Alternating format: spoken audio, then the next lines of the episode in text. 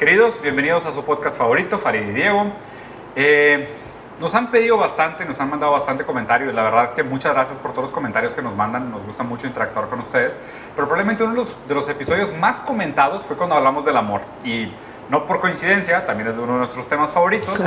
Y, y le platiqué a Farid de una idea, de un tema que me gustaría conversar, que es sobre la locura en el amor. ¿Ok? Esta relación tan intrínseca que existe entre el sentirte enamorado y comportarte como un loco. O hablar del comportamiento del amor como algo que se, se parece mucho a la locura. Entonces, no sé, quería platicarlo contigo, ver tus primeras reacciones, esta racionalidad versus irracionalidad, lo normal contra lo abnormal, actuar contra tus propios intereses, qué es lo que constituye un loco, qué es lo que constituye un enamorado. ¿No será que, o sea, porque la, la, la, la Para parte... empezar, ¿has estado locamente enamorado? Sí. sí. ¿Hace mucho, hace poquito? O sea, cuando hablamos, de, cuando hablamos de locura en el amor, hablamos como de esta conducta irracional por el otro, que El amor de haces verdad. cosas que nunca pensaste que podías hacer. El amor de verdad. No será, o sea, a ver, la parte fundamental en la locura es la irracionalidad, ¿no? O sea, Sí. no, no, no, no razonas, haces cosas que... ¿Qué es lo loco? Lo no normal. Lo, lo- lo no normal. Entonces, ¿no normal. será Sí. que es como, una, como un recuento, un volver a vivir eh, ese momento de encuentro con el primer vínculo significativo de la madre en donde no hay razón, ¿no? Ah. no hay razón de entrada, en donde No es eh, permitido. ante la ausencia... No es permitido. de- no es permitido, porque ajá, no lo tienes. Ante la ausencia del objeto amoroso, Mm. la madre, hay tensión y angustia. Ante la presencia hay alivio. Sí. Y todo gira alrededor de ese objeto. No importa nada más. Es algo muy similar a lo que se siente cuando uno está enamorado. Cuando uno está enamorado hay angustia y tensión cuando no Cuando está el no está. objeto. Y hay alivio Cuando sí. cuando sí está y todo y nada más importa. Lo único que importa es, Esa es ese obsesión. Entonces, no será, es mi pregunta, hablando también que el amor, eh, como hablamos en el episodio anterior, es etimológicamente hablando, hace referencia al efecto de la madre. Amar mamá. Ama- ajá, amar mamá y ahora es el efecto de, entonces el amor es efecto de la madre. ¿No será que el estar enamorado y esa locura en el amor hace referencia A ese- a- primer a ese primer amor. A ese primer amor y cómo te comportabas en ese primer amor? Mm, o sea, como, como un regreso. un regreso, a un esa retorno irracionalidad. a, a eso porque, porque es el estás enamorado, estás bajo el efecto de la madre.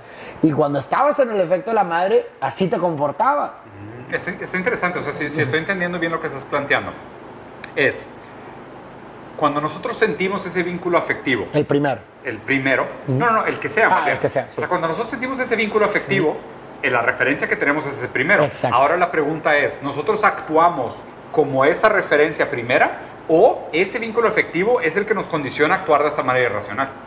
O sea, tú dices que si ese primer vínculo significativo nos condiciona a actuar de esta forma irracional. O si el, el- el sentimiento en sí te obliga a comportarte de esta Ya, manera ya. racional. La pregunta es, ¿tú te comportas como loco cuando estás enamorado porque replicas aquella manera como te comportaste la primera vez que te enamoraste? Ya, ya, ya. ¿O siempre que estás enamorado te comportas Ya, de ya, manera ya. irracional? Híjole, buena pregunta, güey. Sí, es como que fue primero, luego la gallina, Sí, ¿no? Algo así. Ay, cabrón. Es una, pues digo, creo Yo, que. yo- yo sí creo que el amor, y justo, ¿eh? y creo que lo, lo platicamos un poquito la vez pasada también, a mí, a mí el amor siempre me parece como este algo más, como este extra, como Ujú. aquello que escapa de muchas maneras la capacidad racional.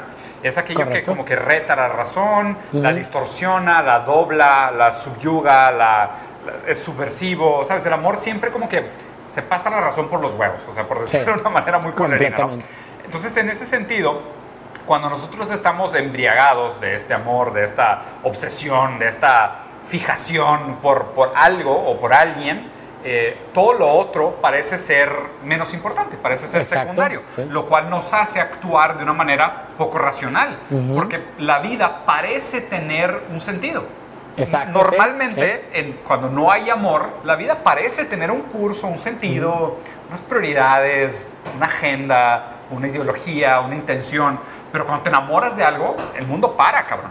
Es de que Completamente, No, no me sí, importa sí. que hay guerra en Siria, ¿sabes? O sea, no me, no me respondió el es- mensaje. Who cares? Es de que estamos en pandemia, no me importa la pandemia, me dejó en visto. ¿Sabes? O sea, parece ser que el mundo entero para Exactamente, porque uno no está hay enamorado. nada más. Es- Exactamente. eh, y, y justo creo que hay algo interesante en esa irracionalidad, de manera retrospectiva, al, al- al amor primero que mencionabas, porque en el amor primero, y corrígeme si estoy equivocado, hay una intención de fusión también. Exactamente. Es un son dos personas en una. Es- y, y justo, pero... Dos no- individuos en No uno. solo dos individuos en uno, me parece más como una fusión universal.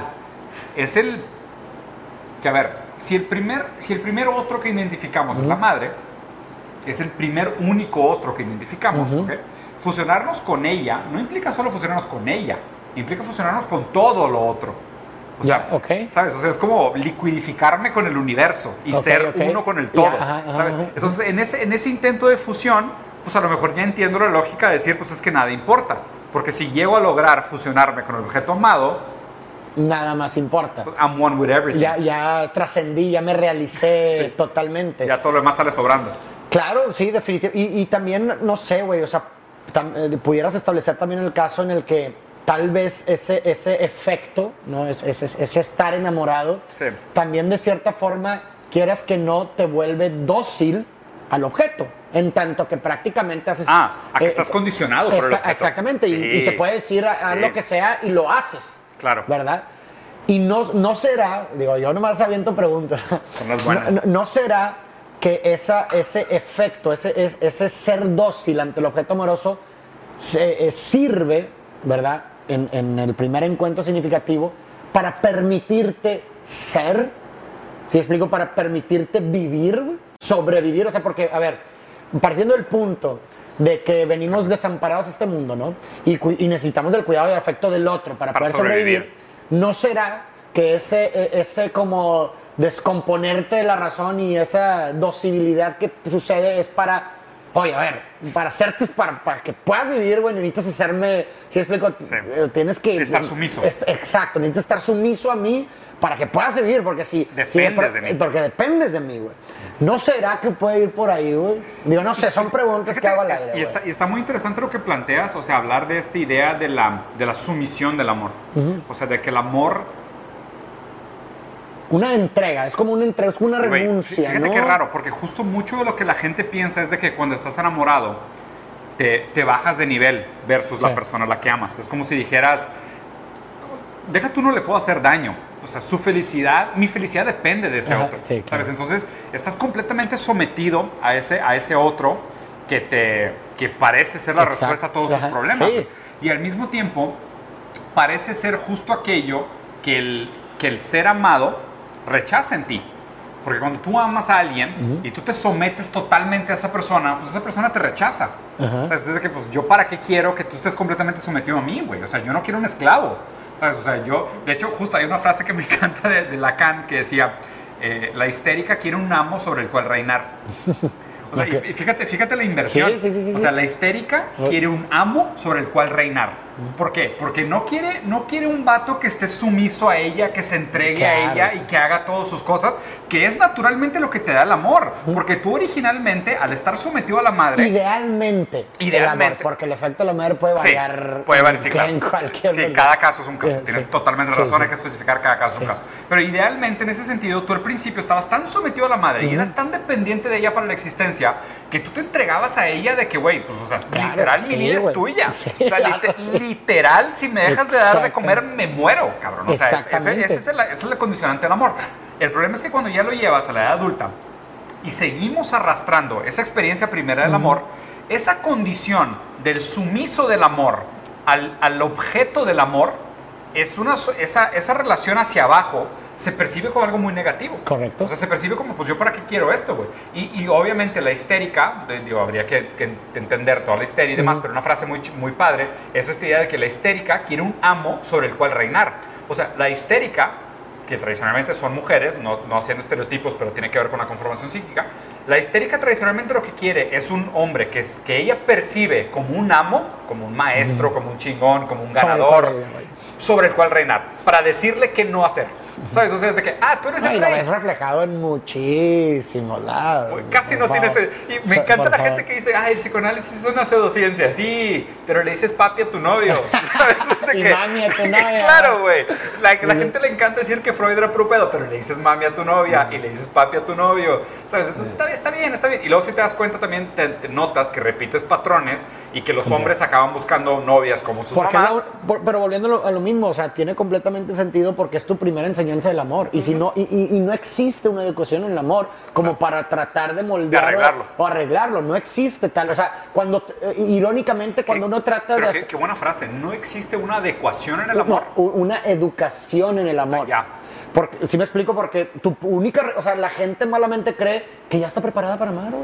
que es algo que románticamente se habla, estás listo, nomás es sentirlo y, y va a funcionar así, tal cual, va a Natural, fluir. sí. No, güey, o sea, a ver, el, el amor es una actividad, como ahorita Sí, hace, sí, sí. hace un momento lo estábamos hablando.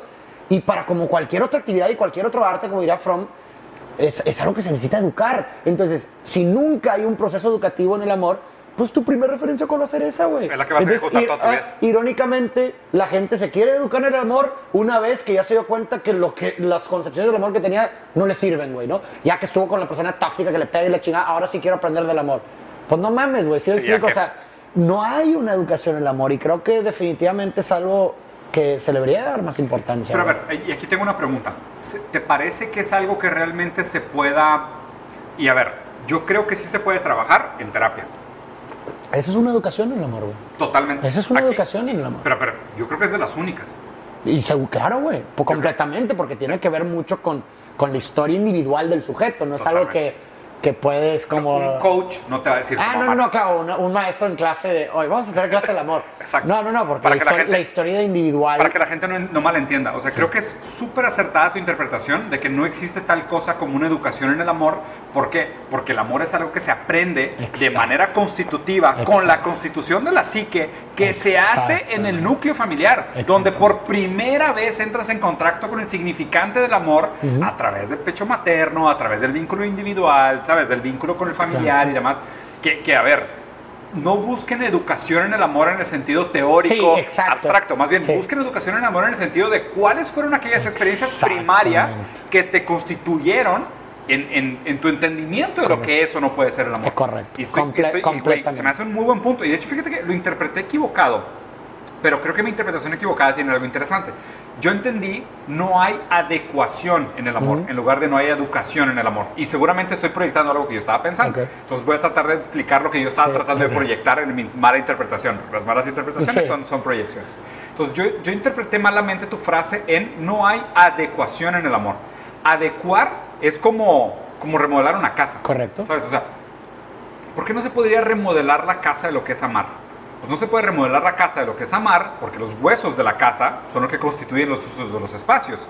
Entonces es, pues no, no puedes adecuar el amor, porque el amor no es algo que se adecue. Si la estructura de la casa no está bien, pues no hay nada que adecuar, güey.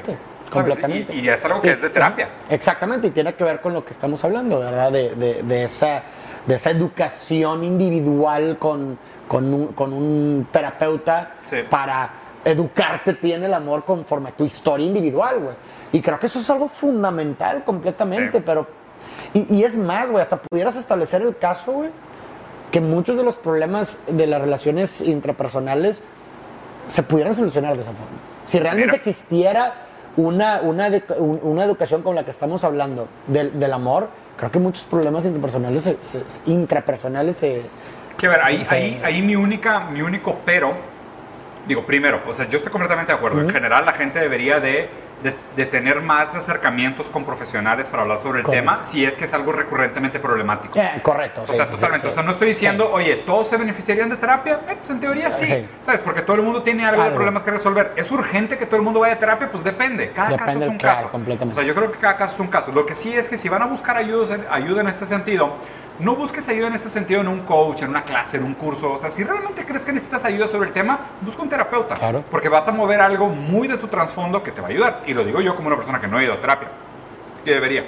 Pero a ver, otro, otro comentario que quería hacer sobre este tema, hablando sobre la locura, es que dos cosas. Primero, sí me parece que el amor tiene mucho en común con la irracionalidad, porque el amor en sí es un sentimiento de excepción. ¿Sabes? De, de excepción. Excepción. Ok. Claro, es un sentimiento Sí. excepcional. Sí, Por- completamente. No o sea, es- sí, ¿Por sí, qué el amor se parece tanto a la locura? Porque no estás enamorado todos los días. ¿Sabes? O sea, ¿por qué? Porque justo si la locura es aquello que no es normal, pues el amor es justo aquello que no es lo tradicional. O sea, si tuviéramos un vínculo afectivo por algo que no consideramos amor, pues es un vínculo afectivo normal. Claro. Pero cuando es un vínculo afectivo obsesivo, narcisista, de entrega, de sacrificio, de dolor, de pena, de, ah, ¿sabes? De, de- de- de miel, pues es amor. El Claro. amor es abnormal por definición.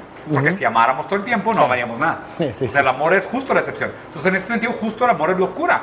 Porque el amor es justo aquel sentimiento que no encaja en tu, En en, tu sentir normal hacia las personas, hacia los Claro. objetos. Entonces, muy buena lectura. ¿Es normal sentirte loco cuando estás enamorado? Más bien yo diría, solo cuando Solo te sientes loco claro. es que estás realmente Sí, enamorado. completamente de acuerdo, completamente. Por, de por eso quería sacar el tema, porque hay algo bien interesante ahí de, y obviamente esto desmonta mucho del pensamiento del amor utilitario. Ah, sí, del amor líquido, por ejemplo, de Bauman, que esta transacción de costo-beneficio. ¿Eso es amor? El amor, pues no, claro que no. Porque el amor tiene que ser irracional. Sí. Y luego justo lo que, lo que, lo que estábamos pensando de, la, la otra pregunta interesante es, ¿se puede amar sin sufrir? Se puede amar sin sufrir. Bueno, habría, volvemos a lo mismo, habría que definir qué es la palabra sufrir, porque, bueno, pues sabemos que hay muchas Y- interpretaciones. y esa palabrita diferentes. goce que es Ah, que- peligrosa, sí. exactamente, entonces habría que definir qué es sufrir, o sea, qué significa, pero no concepciones eh, así Sí, que hay, ajá, sino qué es literalmente sufrir. Sí. ¿Es, sacri- es sacrificarse? ¿Qué es? Yo no sé. o sea, agonía. ¿Qué es? ¿Qué es sufrir? Dolor. Lo- tal vez pudiera Dolor ser un buen, emocional. Pudiera ser un muy buen ¿Capítulo? tema- un buen capítulo Sí. para, para dar a ¿Qué esta es serie del amor. Ya estamos haciendo una serie del amor. Güey, güey. y la neta es que es un temazo, güey. Es un vamos a dejar ese- No, y, y to- totalmente. Y justo, o sea, de hecho, el, el libro que te presté, que es uno de mis libros favoritos, se llama Fragmentos de un discurso amoroso. Y probablemente vamos a estar referen- haciendo referencia a muchos de estos temas. ¿Por qué? Desde, desde la concepción de este libro, y es una de las más ac- acertadas que he leído, que me parece más acertadas que he leído, es esta noción de que el amor justo es esta malla de conceptos que usamos para describirlo. Y obviamente lo interesante de pensarlo como una malla de conceptos es que cada concepto solo cobra sentido en relación con los otros Correcto. conceptos que está interrelacionado. Entonces cuando hablas de amor tienes que hablar de locura. Cuando hablas de locura tienes que hablar de sufrimiento. Cuando hablas de sufrimiento tienes que hablar de placer. Cuando hablas de placer tienes que hablar de, prohibición. Cuando hablas de prohibición tienes que hablar de moral. ¿Sabes? Entonces creo que hay muchas palabras bien interesantes para entender y desmistificar algo que es central en la vida de todo, Todo el mundo. Sí, güey. O sea, comenta. ¿has estado enamorado alguna vez en tu vida? ¿Tu amor se ha- Mira, esta, te ha es, hecho es tan- comportarte es como tan locura? constituyente el amor que, hablando de una analítica existencial, cuando tú vienes al mundo, solamente te presentan dos oportunidades, do- dos posibilidades cuando tú vienes al mundo, que es morir o el amor. A la madre. Pero no tienes más posibilidades. O, o sea, o te ama O- tu progenitora o- o te aman. o te mueres. O te mueres. Wow. Y, y el único acceso a cualquier otra posibilidad de ser Depende. depende de que te amen. Así, así tan universal pudiéramos establecer lo que es el amor en cada persona. A la madre, está muy chingón eso, güey. Eso sí, No, y- lo, no, lo- y me eso, sí lo, Güey. después de leer a Heidegger lo, lo pensé y Está muy chido. como está, como estoy leyendo a- la, la teoría existencial de Heidegger, Sartre y demás, y la posibilidad, y como al mismo tiempo estoy haciendo la investigación del amor y de lo de la madre y demás, conecté las dos partes y ya es que Heidegger dice, Heidegger dice, la única posibilidad que imposibilita cualquier posibilidad es la muerte, porque Sí. la muerte siempre es una posibilidad. Y se acaba. ajá. Entonces agarro ese concepto y digo, sí, la muerte siempre es una posibilidad. Pero entonces dices, me puse a pensar y dije, ¿qué es lo que posibilita cualquier posibilidad? Uno pensaría rápidamente, iría a la vida. No, güey. Porque la vida no te asegura un acceso a la, a la posibilidad de ser, porque puedes nacer. Tú- tuviste pero que si- ser amado. Ajá, pero si no eres amado, no hay posibilidad de ser. O sea, la única posibilidad que te abre cualquier otra posibilidad de ser es, Es el amor. realmente el amor. Está interesante. O sea, lo que tienes que pensar es de que si estás vivo hoy, has llegado a donde estás porque te han amado. Exactamente. Qué bonito pensamiento, güey. Está muy cool. O sea, en algún momento alguien se apiadó de ti para que sobrevivieras. Exactamente. Porque si fuera puramente utilitario, aún la indiferencia te hubiera matado. O sea, Exacto. deja tú la violencia, la indiferencia La- te hubiera matado. Por supuesto, si te dejan, si hubieran nacido y te hubieran muy dejado a tu bien- merced, te muy mueres. bien- güey. Está muy bien planteado el argumento. Te, te mueres si te dejan a tu merced. güey. Sí, totalmente. Entonces, y eso, eso cobra, eso también ese análisis hace que cobre un sentido bastante cabrón el amor, güey. Sí, güey. O sea, como literalmente Sí, el único habilitador. posi- el habilitador del ser. Literal. Muy bueno. Bueno, espero les haya gustado. Acuérdense de picarle a todos, Todos los los botones, todos, todos. Hay una, pícale al like también, luego regrésate y luego le picas a like, dislike, luego like otra vez, luego subscribe, luego le puedes picar a comentarios, luego compartir. Pícale a todos los botones que veas ahí, no pasa nada. Y piénsalo así, o sea, está muy interesante la idea que planteó Farid, esta idea de que el amor es el único real, real habilitador de todas las otras posibilidades. Está muy bonito pensar que todos hemos sido amados, si no, no estaríamos vivos. Exactamente. Muy buena, güey. Muy buena. Salud. Salud.